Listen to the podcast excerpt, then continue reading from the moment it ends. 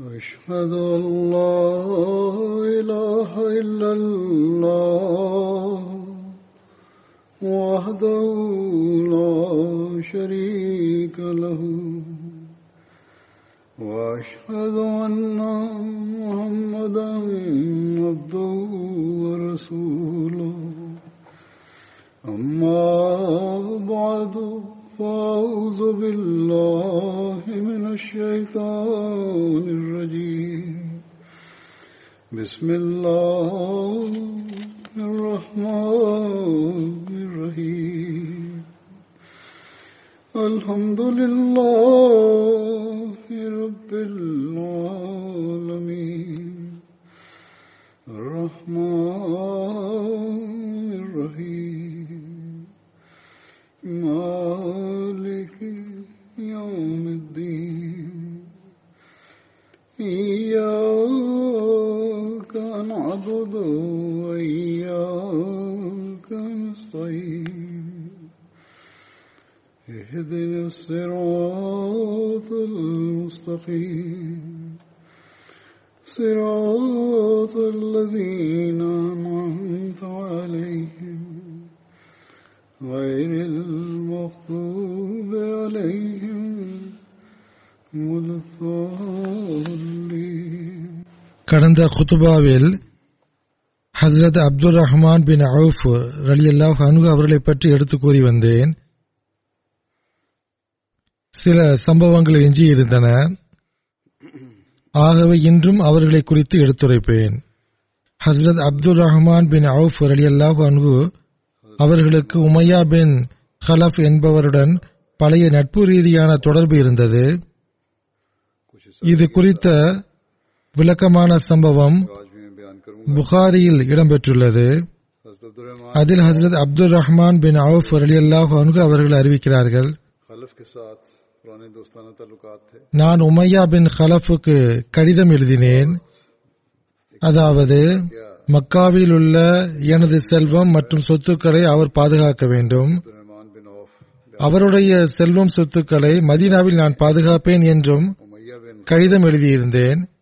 நான் எனது பெயரை அப்துல் ரஹ்மான் என்று எழுதிய போது எனக்கு எந்த அப்துல் ரஹ்மானையும் தெரியாது. ஆகவே அறியாமை காலத்தில் இருந்த உங்களுடைய பெயரை கூறுங்கள் என்று உமையா கூறினார். அப்போது நான் அப்தே அமர் என்ற எனது பெயரை எழுதினேன். பத்ரு போர் நடந்த தினத்தில் மக்கள் எல்லாம் உறங்கியவுடன் அவனை பாதுகாப்பதற்காக மலையை நோக்கி நான் சென்றேன். அவனை பிலாலும் பார்த்து விட்டார்கள்.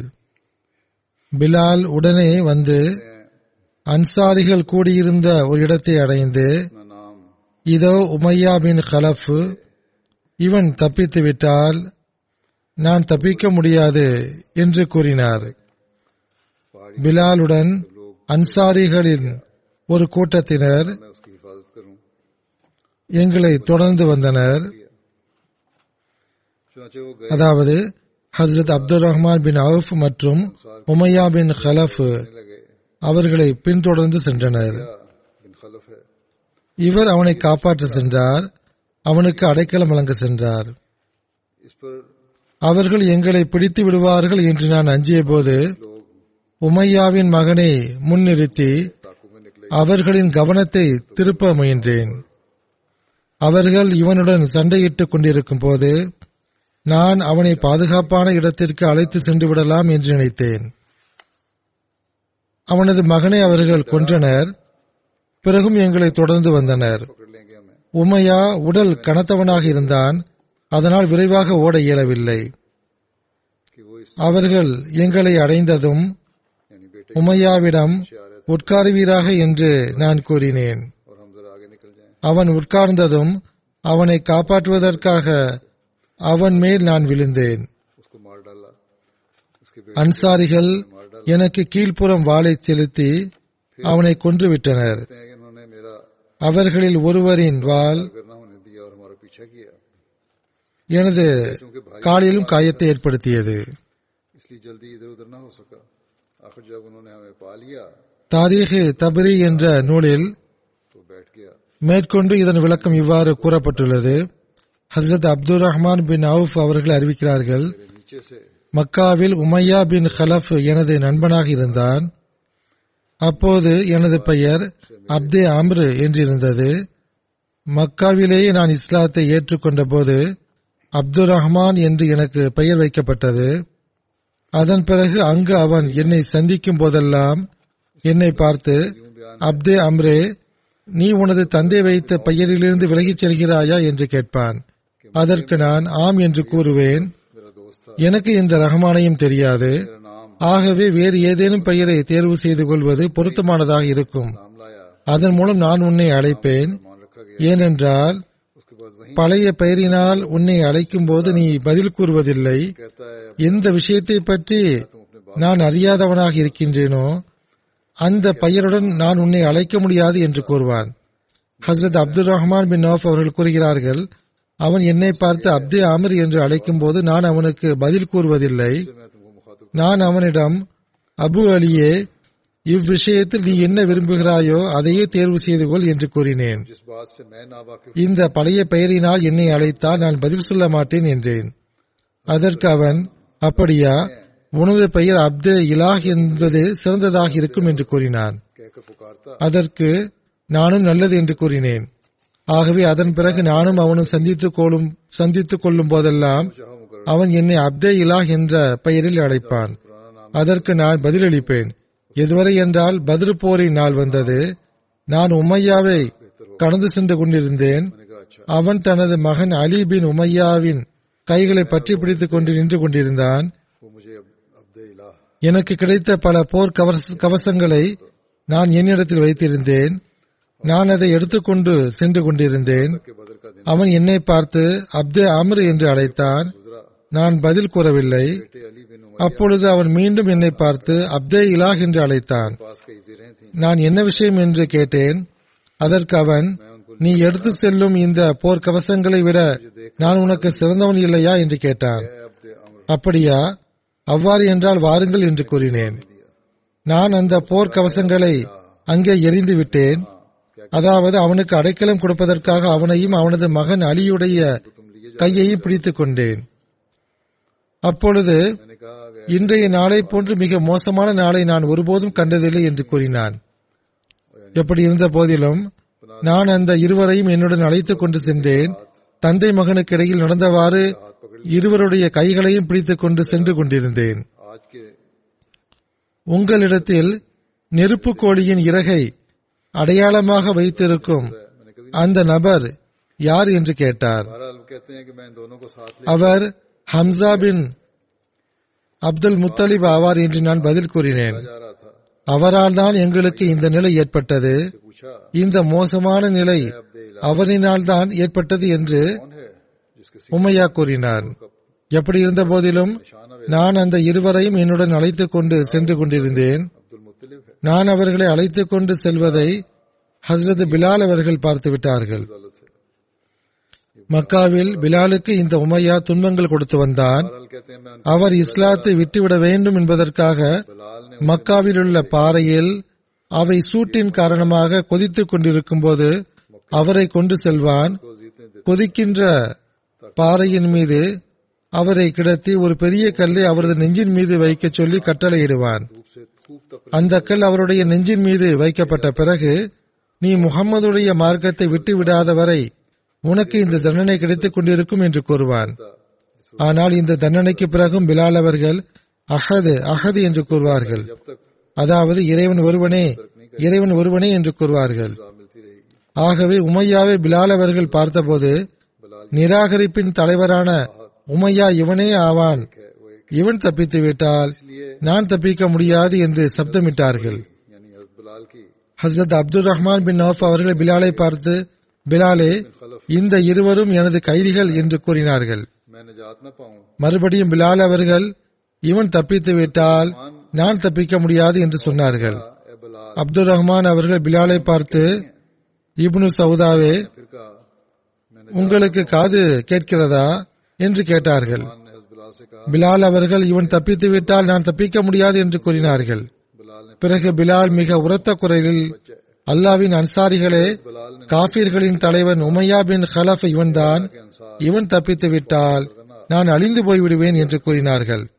அவருடைய குரலை கேட்டு மக்கள் நாலாபுரமும் எங்களை சுற்றி வளைத்து விட்டார்கள். நான் அவனை காப்பாற்ற முயற்சி செய்தேன். ஒருவர் அவனது மகனின் மீது வாளை சுழற்றினார். அவன் அங்கேயே விழுந்து விட்டான். அப்போது உமையா எந்த அளவு சத்தமாக அலறினான் என்றால் அதுபோன்ற சப்தத்தை நான் ஒருபோதும் கேட்டதில்லை. அவனை பார்த்து தப்பி ஓடிவிடு என்று சொன்னேன். ஆனால் அவனால் தப்பித்து செல்ல முடியவில்லை. அல்லாஹின் மீது ஆணையாக நான் உனக்கு உதவ முடியாது என்று நான் கூறினேன். அப்பொழுது தாக்குதல் நடத்தியவர்கள் அவ்விருவரின் மீது தமது வாளை கொண்டு தாக்குதல் தொடுத்தார்கள். அந்த இருவருடைய கதையையும் அங்கேயே முடித்து விட்டார்கள். ஹசரத் அப்துல் ரஹ்மான் பின் நவ் அவர்கள் இவ்வாறு கூறி வந்ததுண்டு அதாவது அல்லாஹ் பிலாலின் மீது கருணை காட்டுவானாக எனது போர் கவசங்களும் போய்விட்டன. கைதி அவர்கள் என்னிடமிருந்து வலுக்கட்டாயமாக பறித்து விட்டார்கள் என்று கூறுவார்கள். ஹசரத் அப்துல் ரஹ்மான் பின் ஆஃப் அவர்கள் புகது போரில் கலந்து கொண்டார்கள். புகது போரில் மக்களுடைய பாதங்கள் தடுமாறிய போது ஹசரத் அப்துல் ரஹ்மான் பின் ஆஃப் அவர்கள் ஹசரத் நபி அல்லாஹிம் சல்லா அலி இஸ்லாம் அவர்களுடன் உறுதியாக நின்றார்கள். புகது போரில் ஹசரத் அப்துல் ரஹ்மான் பின் ஆஃப் அவர்களுக்கு இருபத்தி ஒரு காயங்கள் ஏற்பட்டன. காலில் எந்த அளவு காயம் ஏற்பட்டது என்றால் அன்னார் நொண்டி நடப்பார்கள். மேலும் அன்னாருடைய இரண்டு முன்பற்களும் ஷஹீதாகிவிட்டன. ஹசரத் இப்னு உமர் அறிவிக்கிறார்கள் ஹிஜ்ரி ஆறாம் ஆண்டு ஷாபான் மாதத்தில் நபியல் நாயம் சல்லா அலி இஸ்லாம் அவர்கள் ஹசரத் அப்துல் ரஹ்மான் பின் அவுப் அவர்களின் தலைமையில் எழுநூறு படை வீரர்களுடன் தௌமதுல் ஜந்தல் என்ற இடத்திற்கு அனுப்பி வைத்தார்கள். மேலும் தனது அருளுக்குரிய கரங்களால் கருப்பு நிற தலைப்பாகை அவர்களுக்கு கட்டிவிட்டார்கள். அந்த தலைப்பாகை துணியின் நுனி அவருடைய தோள்களுக்கு இடையில் இருக்குமாறு பார்த்து கொண்டார்கள். பிறகு ஹசரத் முகமது சல்லா அலி இஸ்லாம் அவர்கள் அபு முகமதே தௌமத்துல் ஜந்தலிலிருந்து எனக்கு கவலை அளிக்கக்கூடிய செய்திகள் வந்து கொண்டிருக்கின்றன.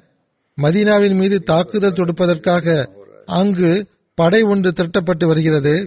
ஆகவே நீங்கள் அல்லாஹுடைய வழியில் ஜிகாது செய்வதற்காக அங்கு செல்லுங்கள். எழுநூறு படை வீரர்கள் உங்களுடன் செல்வார்கள். தௌமதுல் ஜந்தல் சென்ற பிறகு அங்குள்ள தலைவர் மற்றும் அந்த கல்பு கோத்திரத்தின் மக்களுக்கு முதலில் இஸ்லாத்தின் பக்கம் அழைப்பு கொடுங்கள். ஆனால் போருக்கான நிலை ஏற்பட்டுவிட்டால் எவரையும் ஏமாற்றக்கூடாது மோசடி மற்றும் வாக்குமீறல் செய்யக்கூடாது குழந்தைகள் மற்றும் பெண்களை கொலை செய்யக்கூடாது. மேலும் இறைவனுடைய கிளர்ச்சியாளர்களிடமிருந்து உலகை தூய்மை செய்வீராக. இந்த முன்னெச்சரிக்கையுடன் போர் செய்ய அனுமதி உள்ளது என்று கூறினார்கள். ஆகவே ஹசரத் அப்துல் ரஹ்மான் பின் நோஃப் அவர்கள் தௌமத்துல் ஜந்தல் சென்ற பிறகு மூன்று நாட்கள் வரை அவர்களுக்கு இஸ்லாத்தின் பக்கம் அழைப்பு கொடுத்தார்கள். அவர்கள் மூன்று நாட்களும் மறுத்து வந்தார்கள். பிறகு அவர்களது தலைவனான அஸ்பக் பின் அம்ரு கல்பி என்ற கிறிஸ்தவன் இஸ்லாத்தை ஏற்றுக்கொண்டார். ஹசரத் அப்துல் ரஹ்மான் பின் நோப் அவர்கள் ஹசரத் நபி அல்லாஹ் இஸ்லாம் அவர்களுக்கு எல்லா விவரங்களையும் எழுதினார்கள். ஹசரத் நபி அல்லாம் இஸ்லாம் அவர்கள் அந்த தலைவருடைய மகளான துமாசிர் என்ற பெண்ணை திருமணம் செய்து கொள்ளுமாறு கூறினார்கள். ஹசரத் அப்துல் உமார் பின் அவுப் அவர்கள் அப்பெண்ணுடன் திருமணம் செய்தார்கள். மேலும் அப்பெண்ணுடன் அவர்கள் மதினாவுக்கு திரும்பினார்கள். துமாசிர் என்ற இப்பெண்தான் பிற்காலத்தில் உம்மு சல்மா என்று அழைக்கப்பட்டார்கள். உமர் பின் அப்துல் அசீஸ் அவர்கள் அறிவிக்கிறார்கள் ஹிஜ்ரி பதினாலாம் ஆண்டில் ஜிசிறு போரில் போது ஹசரத் உபைத் பின் மசூத் அவர்கள் ஷஹீதான செய்தி ஹசரத் உமர் அலி அல்லாஹ் அன்கு அவர்களுக்கு கிடைத்தது. ஜிசிர் போரை பற்றி இதற்கு முன்பும் கூறப்பட்டுவிட்டது பாரசீகர்களின் ஒரு யானை அவர்களை மிதித்து நசுக்கிவிட்டது. எப்படி இருந்த போதிலும் பாரசீகர்கள் இஸ்ராவிலிருந்து ஒருவரை தேடி பிடித்து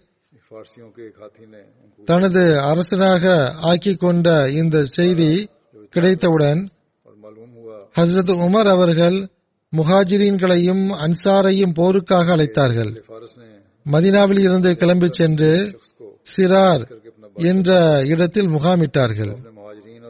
சிரார் என்பது மதினாவில் உள்ள ஒரு மலையின் பெயராகும். மதினாவில் இருந்து மூன்று மைல் தொலைவில் ஈராக்கிற்கு செல்லும் வழிபாதையில் இந்த இடம் உள்ளது. அங்கு அவர்கள் முகாமிட்ட போது ஹசரத் தல்ஹாபின் உபைதுல்லா அவர்களை அஹ்பஸ் என்ற இடத்தை அடையுமாறு முன்னால் அனுப்பி வைத்தார்கள். ஹசரத் உமர் அவர்கள் படையுடைய வலப்பக்கத்தில் ஹசரத் அப்துல் ரஹ்மான் பின் நோஃப் அவர்களையும் இடப்பக்கத்தில் ஜுபைர் பின் அவாம் அவர்களையும் நியமித்தார்கள். மேலும் தனது பிரதிநிதியாக மதீனாவில் ஹசரத் அலி ரலியல்லாஹ் அணுகு அவர்களை நியமித்து கிளம்பி வந்திருந்தார்கள். ஹசரத் உமர் ரலியல்லாஹ் அணுகு அவர்கள் மக்களிடத்தில் ஆலோசனை கேட்டார்கள். அனைவரும் ஹசரத் உமர் அவர்கள் பாரசீகம் செல்ல வேண்டும் என்று ஆலோசனை கொடுத்தார்கள். இந்த படை கிளம்பி சிறார் என்ற இடத்தை அடையும் வரை ஹசரத் உமர் அவர்கள் எவரிடமும் ஆலோசனை கேட்கவில்லை. இந்த இடத்திற்கு வந்த பிறகு ஆலோசனை கேட்டார்கள். ஹசரத் தல்கா அவர்கள் திரும்பி வந்தபோது அவர்களும் அந்த மக்களுடைய ஆலோசனையை ஆமோதித்தார்கள். இதற்கு முன்பு ஹசரத் தல்கா அங்கு இல்லை. அவர் திரும்பி வந்தபோது அவரும் நீங்கள் முன்னேறி செல்ல வேண்டும் என்று ஆலோசனை கூறினார்கள். ஆனால் ஹசரத் அப்துல் ரஹ்மான் பின் ஆஃப் அவர்கள் ஹசரத் உமர் அவர்களை முன்னேறி செல்லக்கூடாது என்று தடுத்த மக்களில் ஒருவராக இருந்தார்கள். ஏன் செல்லக்கூடாது என்ற காரணத்தையும் அவர்கள் கூறினார்கள். ஹசரத் அப்துல் ரஹ்மான் அவர்கள் கூறினார்கள் இன்றைய நாளுக்கு முன்பு நான் ஹசரத் நபி அல்லாஹிம் சல்லா அலிஸ்லாம் அவர்களை தவிர வேறு எவர் மீதும் எனது தாய் தந்தையரை அர்ப்பணம் என்று கூறியது கிடையாது. இன்றைய நாளுக்கு பிறகும் நான் ஒருபோதும் அவ்வாறு கூற மாட்டேன் ஆனால் இன்று நான் கூறுகிறேன் உங்கள் மீது எனது தாய் தந்தையர் அர்ப்பணமாகட்டும்.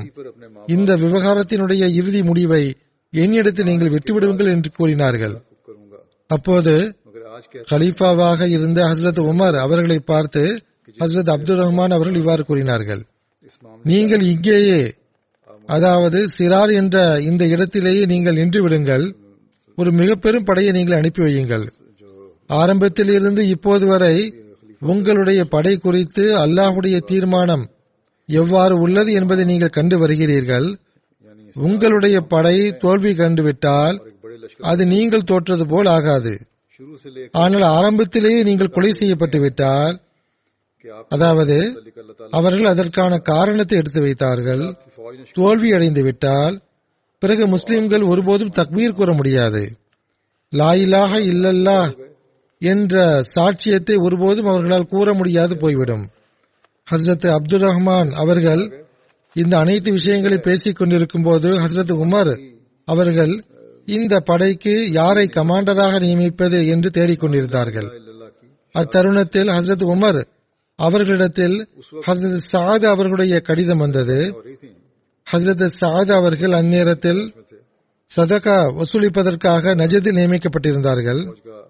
ஹசரத் உமர் அவர்கள் ஹசரத் அப்துல் ரஹ்மான் பின் நவாப் அவர்களுடைய விஷயங்களை கேட்ட பிறகு யாரை கமாண்டராக ஆக்குவது யாரிடம் பொறுப்பை ஒப்படைப்பது என்று நீங்களே சொல்லுங்கள் என்று கூறினார்கள். அதற்கு ஹசரத் அப்துல் ரஹ்மான் பின் நவுப் அவர்கள் உங்களுக்கு ஆள் கிடைத்து விட்டார் என்று கூறினார்கள். அந்த நபர் யார் என உமர் கேட்டார்கள். மிக தைரியசாலியான சாத் பின் மாலிக் தான் அந்த நபர் ஆவார் என்று ஹசரத் அப்துல் ரஹ்மான் பின் ஆஃப் அவர்கள் கூறினார்கள். அதாவது இவர் மிகவும் தைரியசாலி மிக நல்ல கமாண்டர் ஆவார். அவரை கமாண்டராக ஆக்கி அனுப்பி வையுங்கள் என்று கூறினார்கள். மற்ற மக்களும் இந்த ஆலோசனையை ஆமோதித்தார்கள். இந்த சம்பவமும் தாரீஹே தபுரியிலிருந்து எடுக்கப்பட்டதாகும். ஹசரத் நபி அல்லாஹ் இஸ்லாம் அவர்கள் மதினாவில் பல்வேறு கோத்திரங்கள் மற்றும் சஹாபாக்கள் தங்குவதற்கு இடம் வழங்கினார்கள். ஹசரத் அப்துல் ரஹ்மான் பின் நோஃப் அவருடைய கோத்திரத்திற்கு மஸ்ஜித் நபவிக்கு அருகில் உள்ள பெரித்தம்பல தோட்டத்தில் நிலம் அளித்தார்கள். பிறகு ஹசரத் அப்துல் ரஹ்மான் பின் நோஃப் அவர்கள் ஹசரத் உமர் அவர்களுக்கு சொத்துக்களாக சில இடங்களையும் வழங்கினார்கள். உமர் அலி அவருடைய குடும்பத்திலிருந்து இந்த சொத்துக்கள் ஹசரத் ஜுபைர் அவர்கள் விலைக்கு வாங்கிக் கொண்டார்கள். ஹசரத் ரபி அல்லாஹ் அவர்கள் ஹசரத் அப்துல் ரஹ்மான் பின் நோஃப் அவர்களிடத்தில் இந்த வாக்குறுதியையும் வழங்கியிருந்தார்கள்.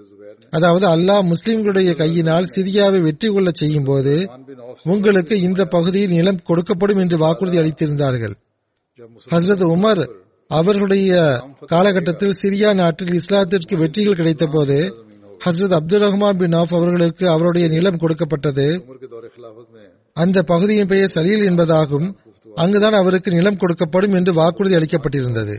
ஹசரத் அப்துல் ரஹ்மான் பின் ஆப் அவர்களுக்கு கிடைத்த இன்னொரு நட்பேர் என்னவென்றால் ஹசரத் நபி அல்லாஹ் இஸ்லாம் அவர்கள் இவருக்கு பின்னால் நின்று தொழுதி வைக்கிறார்கள் ஹசரத் முகீரா அவர்கள் அறிவிக்கிறார்கள் ஹசரத் நபி அல்லாஹ் அலி இஸ்லாம் அவர்களுடன் தபூக் போரில் கலந்து கொண்டேன். முகீரா அவர்கள் கூறுகிறார்கள் ஹசரத் நபி அல்லாஹ் அலி இஸ்லாம் அவர்கள் காலை கடன் கழிப்பதற்காக ஃபஜில் துளைக்கு முன்பாக சென்றார்கள். நான் தண்ணீர் கோலை எடுத்து சென்றேன். ஹசரத் நபி அல்லாஹ் அலி இஸ்லாம் அவர்கள் என்னை நோக்கி திரும்பி வரும்போது நான் தூரத்தில் நின்று கொண்டிருந்தேன். என்னிடத்தில் வந்த பிறகு நான் அந்த தண்ணீர் குவளையில் இருந்து அன்னாருடைய கைகளில் தண்ணீர் ஊற்றி கொண்டிருந்தேன். அன்னார் தனது இரண்டு கைகளை மூன்று முறை கழுவினார்கள். பிறகு தனது முகத்தை கழுவினார்கள். பிறகு அங்கியின் கைப்பகுதியில் வழியாக தமது கைகளை வெளியே எடுக்கலானார்கள். அப்பகுதிகள் மிகவும் இறுக்கமாக இருந்தன. எனவே கீழ்ப்பகுதி வழியாக இரண்டு கைகளையும் வெளியே எடுத்தார்கள். பிறகு கை முட்டுவரை கழுவினார்கள். பிறகு அன்னார் தமது காலுரைகளின் மீது தடவி அதை சுத்தப்படுத்தினார்கள். அதன் பிறகு நடக்க ஆரம்பித்தார்கள். ஹசரத் முகீரா அவர்கள் கூறுகிறார்கள் நானும் அன்னாருடன் நடக்க ஆரம்பித்தேன். இதுவரை என்றால் நாங்கள் மக்களை கண்டோம். அவர்கள் ஹசரத் அப்துல் ரஹ்மான் பின் நவ் அவர்களை தொழுகைக்காக முன்னிறுத்தி இருந்தார்கள். அவர் மக்களுக்கு தொலை வைத்துக் கொண்டிருந்தார். ஹசரத் நபி அல்லாஹிஸ்லாம் அவர்களுக்கு இரண்டு ரக்காயத்தில் ஒன்று கிடைத்தது. அதாவது அப்போது பஜர் தொழுகையில் ஒரு ரக்காயத்து முடிந்து விட்டிருந்தது இரண்டாவது ரக்காயத்து கிடைத்தது. அதாவது ஹசரத் நபி அல்லாஹிஸ்லாம் இஸ்லாம் அவர்கள் மக்களுடன் சேர்ந்து இரண்டாவது ரக்கத்தை தொழுவதற்கு வரிசையில் நின்றார்கள். ஹசரத் அப்துல் ரஹ்மான் பின் நோஃப் அவர்கள் சலாம் திரும்பினார்கள்.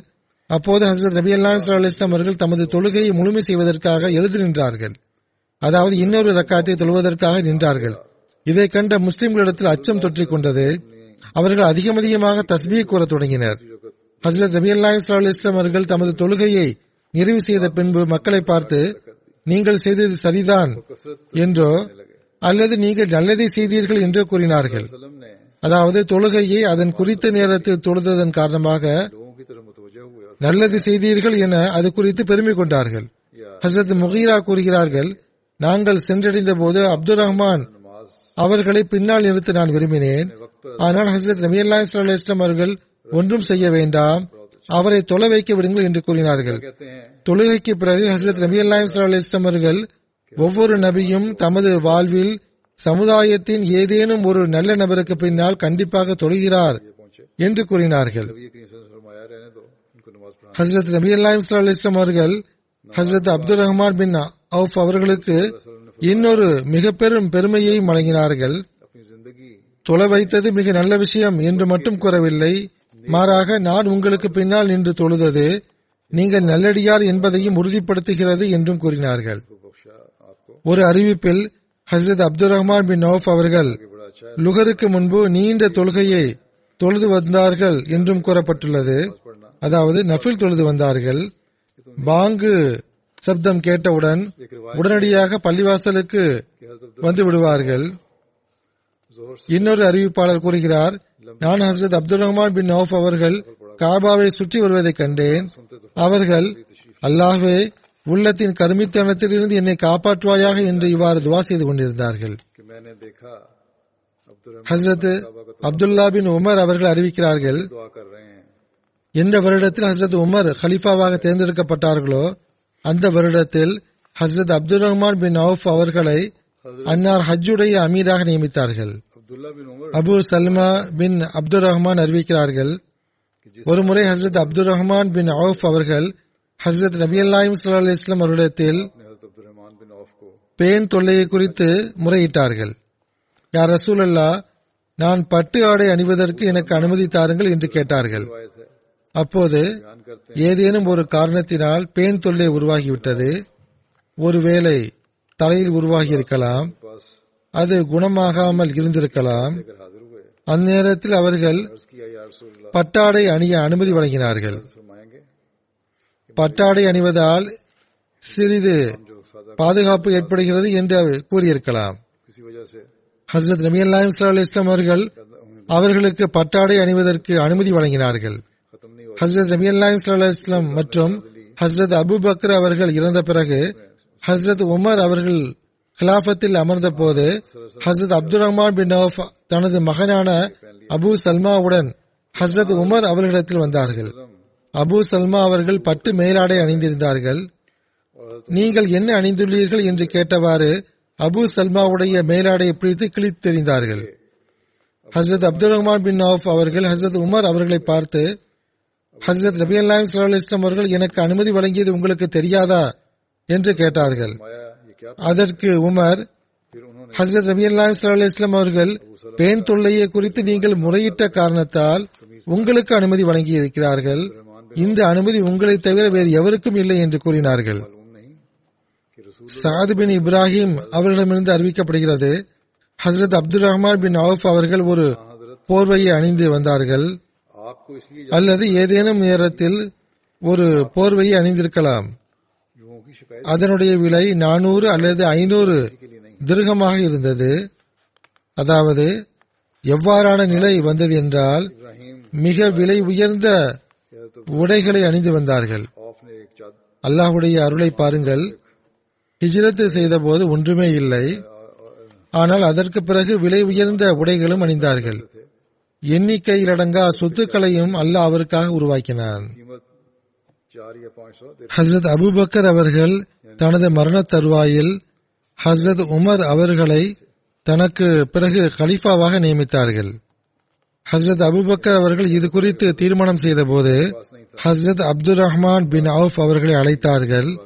அவர்களிடத்தில் உமர் குறித்து உங்களது கருத்து என்ன? என்று கேட்டார்கள். திருத்தூதரின் கலீஃபாவே அவர் மற்றவர்களை காட்டிலும் உங்களது கருத்தை விடவும் மேன்மையானவர். ஆனால் அவரது இயல்பில் கொஞ்சம் கடினம் உள்ளது என்று அப்துல் ரஹ்மான் பின் ஆஃப் கூறினார்கள். ஹசரத் அபுபக்கர் அவர்கள் கூறினார்கள் இந்த கடுமைக்கான காரணம் என்னவென்றால் நான் மிக மென்மையானவன் என்ன மென்மையானவராக அவர் காணும்போது அவர் சற்று கடினமாக இருப்பார். இதன் மூலம் விவகாரம் சமநிலையில் இருப்பதற்கு அவ்வாறு நடந்து கொள்வார். ஆனால் எனக்கு எனக்கு பிறகு விவகாரம் அவரது பொறுப்பில் வரும்போது இதுபோன்ற அநேக விஷயங்களை அவர் விட்டுவிடுவார். பிறகு அவரிடத்தில் கடுமையை நீங்கள் காண மாட்டீர்கள் பிறகு கூறினார்கள் அபு முகமதே நான் அவர்களை மிக ஆழமாக கவனித்து வந்துள்ளேன். நான் எப்போதாவது எவரிடமாவது ஏதேனும் விவகாரத்தில் கடும் கோபம் கொண்டால் அப்போது உமர் அவர்கள் அந்த நபரிடத்தில் திருப்தி கொள்ளும்படி எனக்கு ஆலோசனை கூறுவார்கள். அந்நேரத்தில் மென்மையை கையாளும்படி உமர் ஆலோசனை கூறுவார்.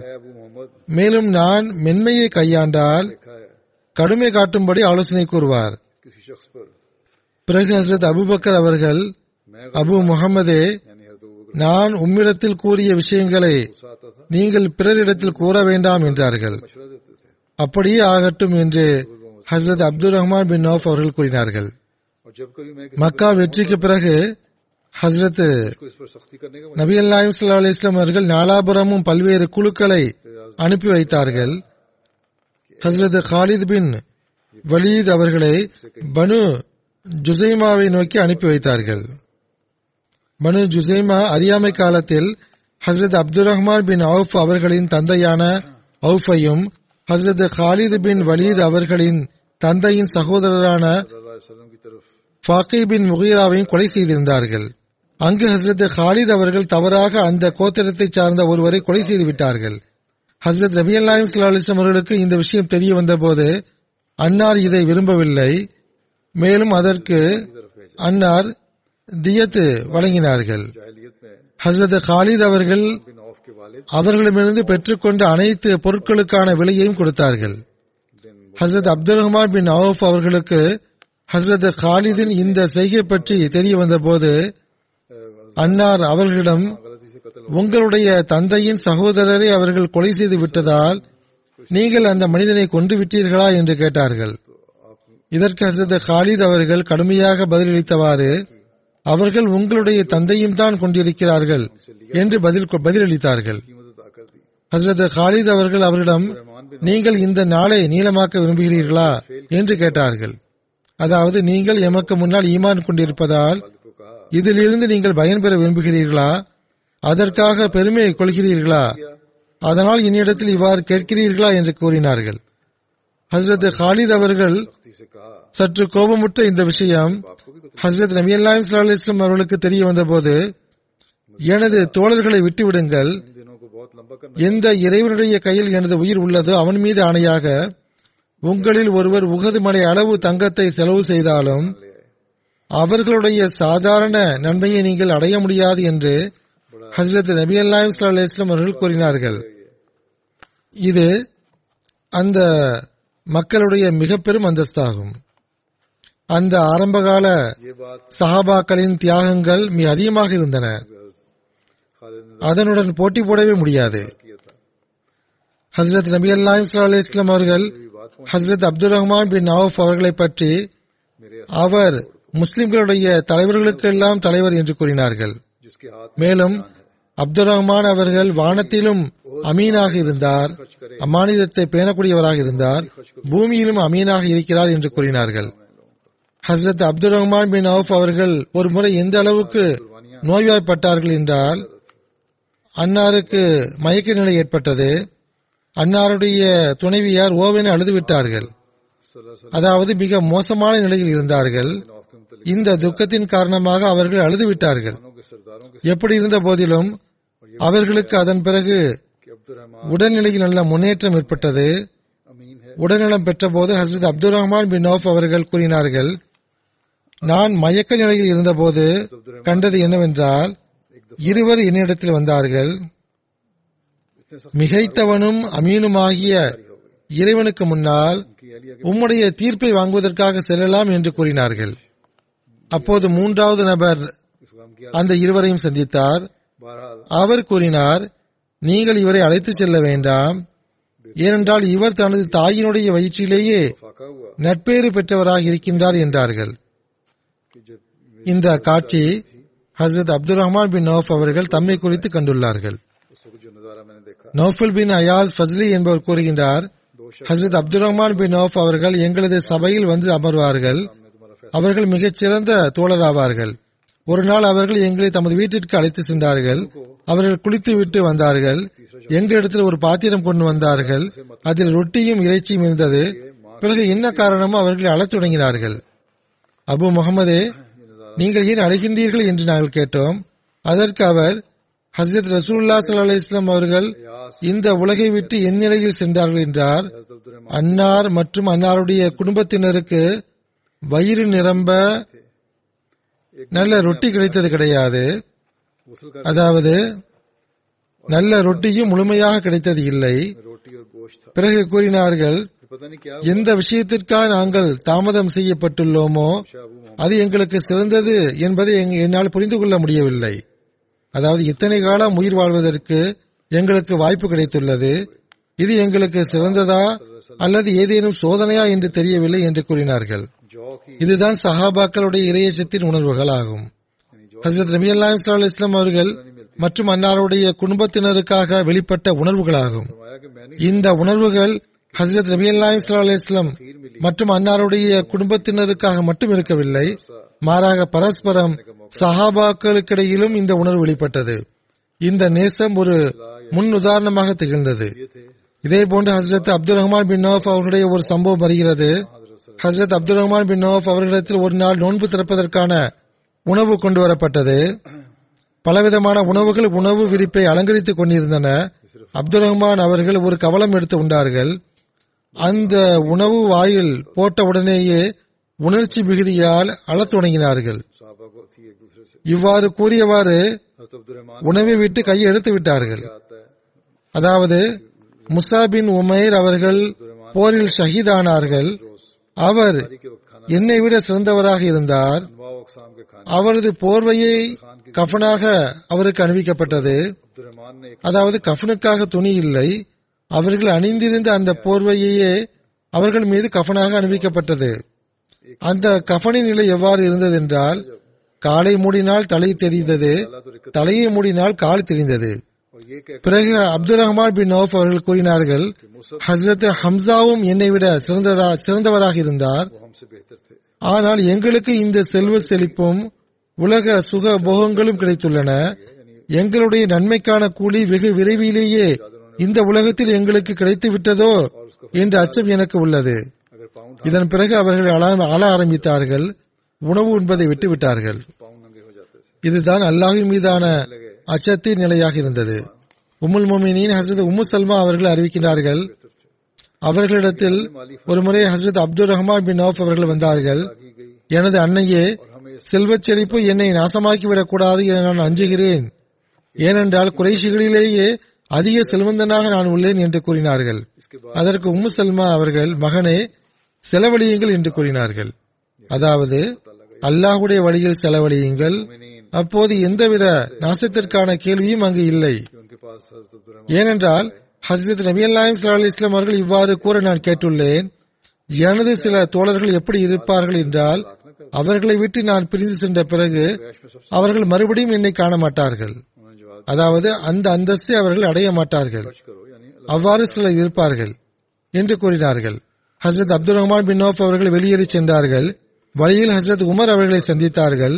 அவர்களிடத்தில் இந்த விஷயத்தை கூறினார்கள். ஹசரத் உமர் அவர்கள் உம்மு சல்மா அவரிடத்தில் வந்தார்கள் நான் அல்லாஹின் மீது ஆணையிட்டு உங்களிடம் கேட்கிறேன். நீங்கள் கூறிய அந்த மக்களில் நான் இருக்கின்றேனா? என்று கேட்டார்கள். ஹசரத் ரபீல் நாயக் இஸ்லாம் அவர்கள் தம்மை சந்திக்க மாட்டார்கள் என்று கூறிய தம்மை மீண்டும் காண மாட்டார்கள் என்று கூறிய மக்களுள் நான் உள்ளேனா? என்று கேட்டார்கள். உம்மு சல்மா அவர்கள் ஹசரத் உமர் அவர்களை பார்த்து தாங்கள் அந்த மக்களில் இல்லை என்று கூறினார்கள்.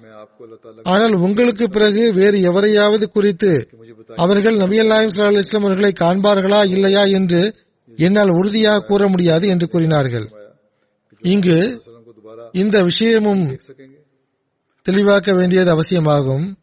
அதாவது ஏற்கனவே கூறப்பட்டது போன்று ஹசரத் அப்துல் ரஹ்மான் பின் நவாப் அவர்கள் ஹசரத் நபி அல்லாயம் சல்லா அலிஸ்லாம் அவர்களால் சொர்க்கத்திற்குரியவர்கள் என்று நச்செய்தி வழங்கப்பட்ட பத்து நபர்களில் ஒருவராக இருந்தார்கள். அப்படி இருந்த போதிலும் இவர்களிடத்தில் இரையச்சம் இந்த அளவு இருந்தது என்றால் ஹசரத் உம்மு சல்மா அவர்களுடைய கூற்றை கேட்டுவிட்டு உடனடியாக அதிக அதிகமாக தான தர்மங்கள் செய்தார்கள். அப்துல்லாஹ் பின் அப்பாஸ் அலியல்லாஹு அணுகு அவர்கள் ஒரு அறிவிப்பில் இவ்வாறு கூறுகிறார்கள். உமர் பின் ஹத்தாப் அலியல்லாஹு அணுகு அவர்கள் சிரியா நாட்டை நோக்கி புறப்பட்டார்கள். சரக் என்ற இடத்தை அடைந்தார்கள். சரக் என்பது சிரியா மற்றும் ஹிஜாஸின் எல்லைப் பகுதியில் இருக்கக்கூடிய தபூக் பள்ளத்தாக்கின் ஒரு ஊராகும். மதினாவில் இருந்து பதிமூணு நாட்கள் பயண தொலைவில் அது உள்ளது. அதாவது அப்போது இருந்த வாகனத்தில் தொடர்ச்சியாக பதிமூணு நாட்கள் பயணம் மேற்கொண்டால் இந்த இடத்தை அடையலாம். ஹிஜ்ரி பதினெட்டாம் ஆண்டில் உமர் அவர்களின் ஹிலாபத் காலகட்டத்தில் இந்த சம்பவம் நடந்தது. படைத்தளபதியான அபு உபைதா பின் அல் ஜராஹ் ரலி அல்லாஹ் அவர்களும் அவர்களின் நண்பர்களும் உமர் அலி அல்லாஹ் அன்கு அவர்களை சந்தித்து சிரியா நாட்டில் கொள்ளை நோய் பரவியுள்ளது என்று தெரிவித்தார்கள். அதற்கு உமர் அவர்கள் ஆரம்பகால முஹாஜிர்களை என்னிடம் அழைத்து வாருங்கள் என்று சொல்ல அவர்களை நான் உமர் அலி அல்லாஹ் அன்கு அவர்களிடம் அழைத்து வந்தேன். அவர்களிடம் சிரியா நாட்டில் கொள்ளை நோய் பரவியுள்ளது என்று தெரிவித்து அங்கு போகலாமா? மதினாவுக்கு திரும்பி சென்று விடலாமா என்று ஆலோசனை கேட்டார்கள். இது தொடர்பாக முகாஜிரிகளிடையே கருத்து வேறுபாடு ஏற்பட்டது. அவர்களில் சிலர் நாம் ஒரு நோக்கத்திற்காக புறப்பட்டு விட்டோம். அதிலிருந்து பின்வாங்குவதை நாங்கள் பொருத்தமாக கருதவில்லை என்று கூறினார்கள். வேறு சிலர் உங்களுடன் மற்ற மக்களும் நபி தோழர்களும் உள்ளனர். அவர்களையெல்லாம் இந்த கொள்ளை நோயில் தள்ளிவிடுவதை நாங்கள் சரியென்று கருதவில்லை என்று கூறினார்கள். அப்போது உமர் அவர்கள் நீங்கள் போகலாம் என்று சொல்லிவிட்டு பிறகு என்னிடம் மதினாவாசிகளான அன்சாரிகளை அழைத்து வாருங்கள் என்று சொல்ல நான் அவர்களை அழைத்து வந்தேன். அவர்களிடம் உமர் ஆலோசனை கேட்டார்கள். அவர்களும் முகாஜிர்களின் அவ்வழியிலேயே சென்று அவர்களைப் போன்றே கருத்து வேறுபட்டார்கள். அப்போது உமர் அலி அல்லாஹ் அவர்கள் நீங்கள் போகலாம் என்று சொல்லிவிட்டு பிறகு மக்கா வெற்றி கொள்ளப்பட்ட ஆண்டில் மதினாவுக்கு ஹிஜ்ரத் செய்து வந்த குறைஷி பெரியவர்களில் இங்கு உள்ளவர்களை என்னிடம் அழைத்து வாருங்கள் என்று சொல்ல நான் அவர்களை அழைத்து வந்தேன். அவர்கள் எவருக்கிடையேயும் கருத்து வேறுபாடு எழவில்லை. அவர்கள் அனைவரும் மக்களுடன் நீங்கள் திரும்பி திரும்பிவிட வேண்டும். அவர்களை இந்த கொள்ளை நோயில் தள்ளிவிடக்கூடாது என்று நாங்கள் கருதுகிறோம் என்றனர். எனவே உமர் அலி அல்லாஹ் அணுகு அவர்கள் மக்களிடையே நான் காலையில் என் வாகனத்தில் மதீனா புறப்படவிருக்கிறேன். நீங்களும் வாகனத்தில் புறப்படுங்கள் என்று அறிவித்தார்கள். அப்போது அபு உபைதா பின் அல்ஜரா அவர்கள் அல்லாவின் விதியிலிருந்து வெருண்டோடுவதற்காகவா ஊர் திரும்புகிறீர்கள்? என்று கேட்க உமர் அலி அல்லாஹ் அன்கு அவர்கள் அபு உபைதா இதை உங்களை தவிர வேறு எவரேனும் சொல்லியிருந்தால் நான் ஆச்சரியப்பட்டிருக்க மாட்டேன். ஆம் நாம் அல்லாவின் ஒரு விதியில் இருந்து இன்னொரு விதியின் பக்கம் வெருண்டோடுகிறோம் உங்களிடம் ஒரு ஒட்டகம் இருந்து அது ஒரு பக்கம் செழிப்பானதாகவும் மறுபக்கம் வறண்டதாகவும் உள்ள இரண்டு கரைகள் கொண்ட ஒரு பள்ளத்தாக்கில் இறங்கிவிட்டால் செழிப்பான நிலையில் நீங்கள் அதை மேய்த்தாலும் அல்லாவின் விதிப்படிதான் அதை நீங்கள் மேய்க்கிறீர்கள். வறண்ட கரையில் அதை நீங்கள் மேய்த்தாலும் அல்லாவின் விதிப்படிதான் நீங்கள் மேய்க்கிறீர்கள் அல்லவா என்று கேட்டார்கள். அதாவது அல்லாவின் விதி இரண்டு ஆப்ஷன்களை உங்களுக்கு முன்னால் வைத்துள்ளது. செழிப்பான மேய்ச்சல் பகுதி மற்றொன்று முற்றிலும் காய்ந்த பகுதி. அது வறண்டு போய் உள்ளது. ஓரிரு புதர்கள் உள்ளன அல்லது மிக குறைவான புட்கள் உள்ளன. பசுமையான இப்பகுதி இறை விதியால் முளைத்தது என்றும் காய்ந்து போன பகுதி வேறொரு விதியால் உள்ளது என்றும் நீங்கள் கூறுவீர்களா? இந்த இரண்டும் இறை விதிகளாகும். இவற்றில் எந்த எது சிறந்ததோ அதை எடுக்க வேண்டும். ஹசரத் உமர் அலியல்லா பங்கு அவர்கள் பேசிக் கொண்டிருக்கும் போது ஹசரத் அப்துல் ரஹ்மான் பின் அவர்களும் வந்துவிட்டார்கள். தம் தேவைக்காக வெளியே சென்றிருந்த அப்துல் ரஹ்மான் பின் ஆஃப் அவர்கள் அங்கு வந்தார்கள். அவர்கள் இது தொடர்பாக என்னிடம் ஒரு விளக்கம் உள்ளது.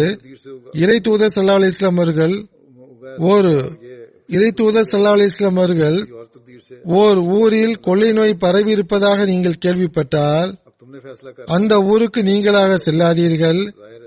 நீங்கள் ஓர் ஊரில் இருக்கும்போது அங்கு கொள்ளை நோய் பரவினால் அதிலிருந்து வெருண்டோடுவதற்காக அவ்வூரை விட்டு வெளியேறாதீர்கள் என்று சொல்ல கேட்டேன் என்று கூறினார்கள். உடனே உமர் அலி அல்லாஹ் அன்கு அவர்கள் தம் முடிவு நபி சொல்லா அலி இஸ்லாம் அவர்களின் வழிகாட்டுதலுக்கேற்பவே அமைந்திடச் செய்ததற்காக அல்லாவை புகழ்ந்துவிட்டு திரும்பி சென்றார்கள். தற்போது ஊரடங்கில் உலகம் இதன்படி செயல்படுகின்றது. தகுந்த நேரத்தில் இதை மேற்கொண்டவர்கள் போதுமான அளவுக்கு இதை கட்டுப்படுத்தி விட்டார்கள் இந்த நோயை கண்டெய்ன் செய்து விட்டார்கள் ஆனால் எவர்கள் இவ்வாறு செயல்பட முடியவில்லையோ அக்கறையின்றி இருந்தார்களோ அங்கு பரவி கொண்டே செல்கிறது. எப்படி இருந்த போதிலும் இந்த அடிப்படை விஷயத்தை ஹசரத் நபி அல்லாஹிம் இஸ்லாம் அவர்கள் ஆரம்பத்திலேயே தமது சஹாபாக்களுக்கு கூறிவிட்டார்கள். இதற்காக ஹசரத் உமர் அலி அல்லாஹ் அவர்கள் அல்லாவை புகழ்ந்தார்கள் திரும்பி சென்று விட்டார்கள். ஹசரத் மிஸ்வர் பின் மஹ்ரிமா அவர்கள் அறிவிக்கிறார்கள் ஹசரத் உமர் பின் ஹத்தாப் அவர்கள் நல்ல நிலையில் இருக்கும்போது உங்களுக்கு பின்னால் ஒருவரை கலீஃபாவாக நியமியுங்கள் என்று விண்ணப்பிக்கப்பட்டது. ஆனால் அவர் மறுத்து வந்தார்கள். பிறகு ஒரு நாள் அவர் மிம்பரில் ஏறி நின்று சில விஷயங்களை கூறினார்கள். மேலும் நான் இறந்துவிட்டால் உங்களுடைய விவகாரம் இந்த ஆறு நபர்களுடைய பொறுப்பில் உள்ளது. ஹசரத் நபி அல்லாஹிம் சல்லா இஸ்லாம் அவர்கள் இவ்வுலகை விட்டு செல்லும் போது இவர்கள் மீது திருப்தி கொண்டிருக்கும் நிலையில் சென்றார்கள்.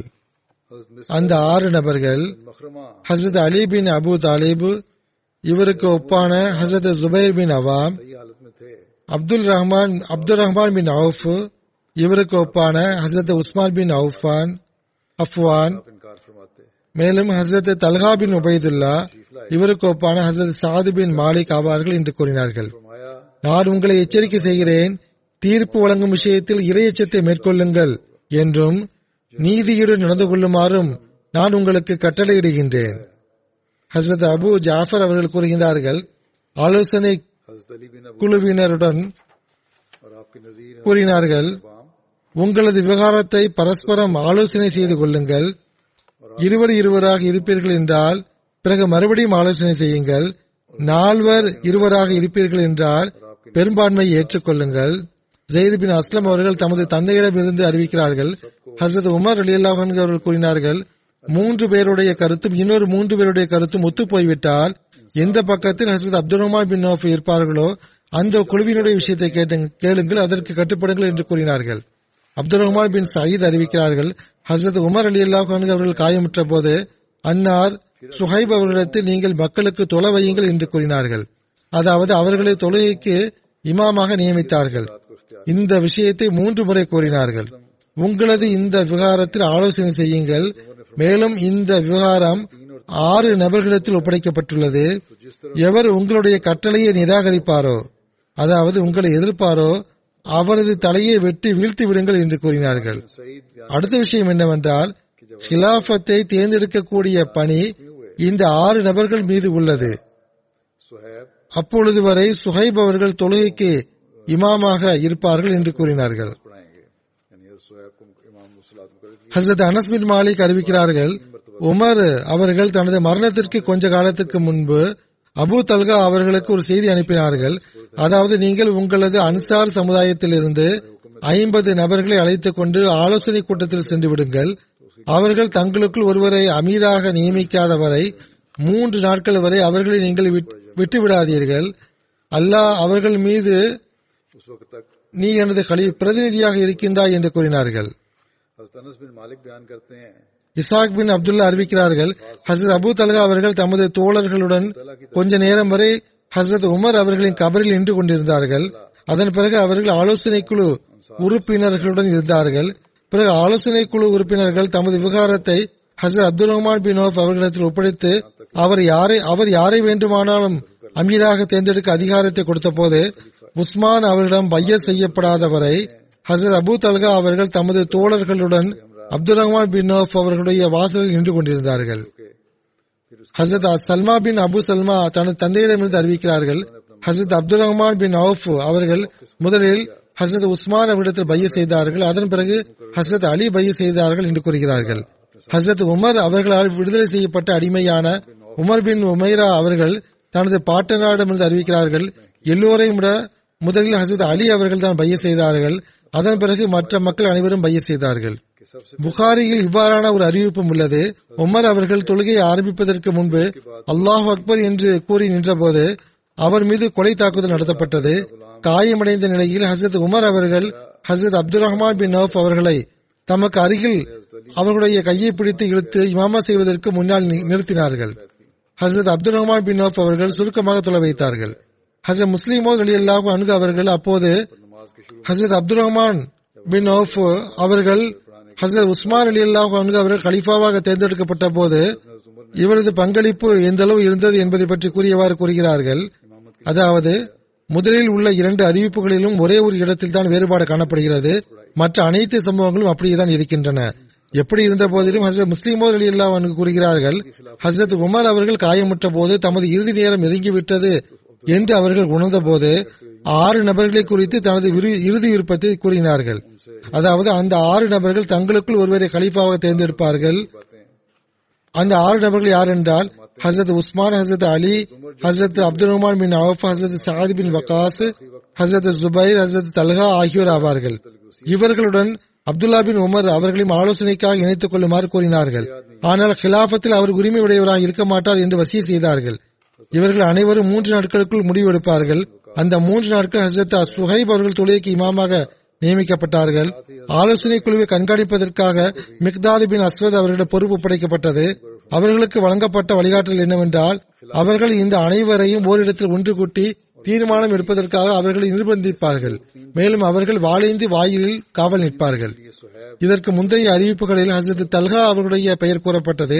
ஆனால் ஹசரத் முஸ்லிமோ அலி அல்லாஹ் அவர்கள் பல்வேறு இடங்களிலிருந்து அவர்கள் எடுத்த முடிவின் முடிவின் அடிப்படையில் மிக்தாது பின் அஸ்வத் அவர்களிடத்தில் இந்த பொறுப்பு ஒப்படைக்கப்பட்டது.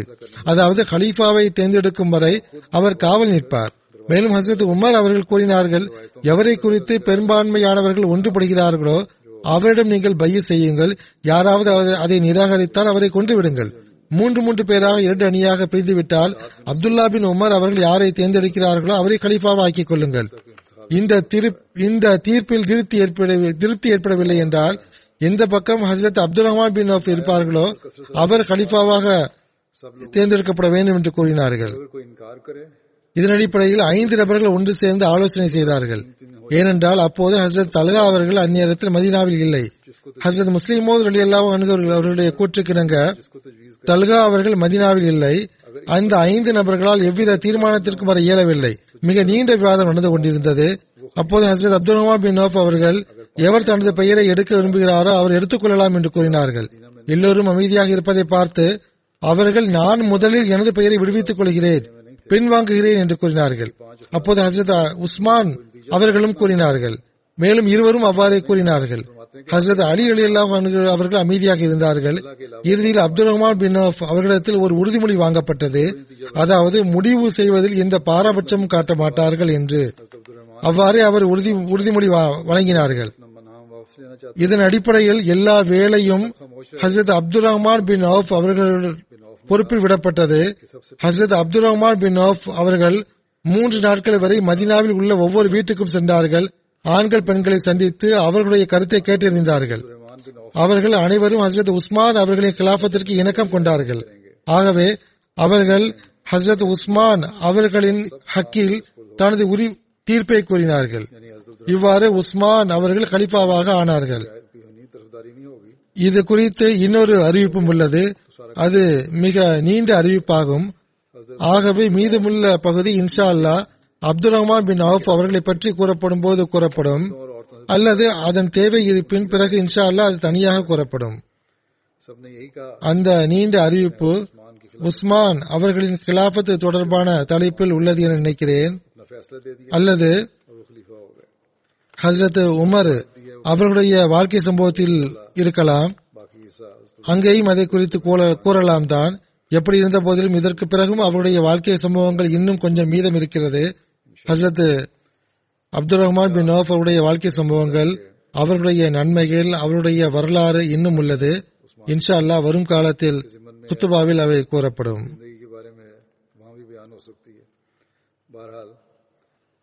کے باوجود بھی کچھ حصہ ہے حضرت عبدالرحمٰن بن عوف کا زندگی کے واقعات کا ان کی نیکیوں کا ان کی سیرت کا وإن شاء الله تعالى آئندہ بیان ہوگا خود میں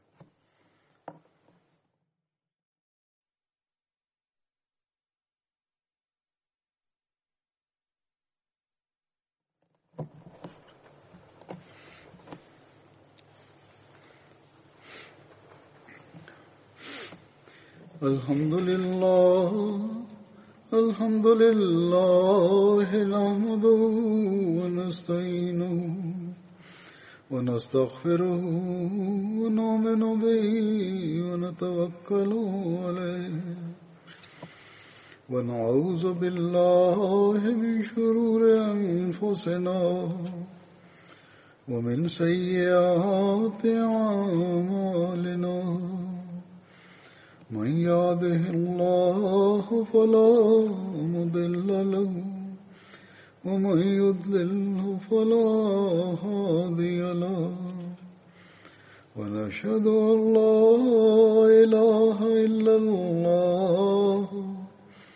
ونشهد أن محمدا عبده ورسوله. عباد الله رحمكم الله. إن الله يأمر بالعدل والإحسان وإيتاء ذي القربى. وينهى عن الفحشاء والمنكر والبغي. يعظكم لعلكم تذكرون. اذكروا الله يذكركم. وادعوه يستجب لكم ولذكر الله أكبر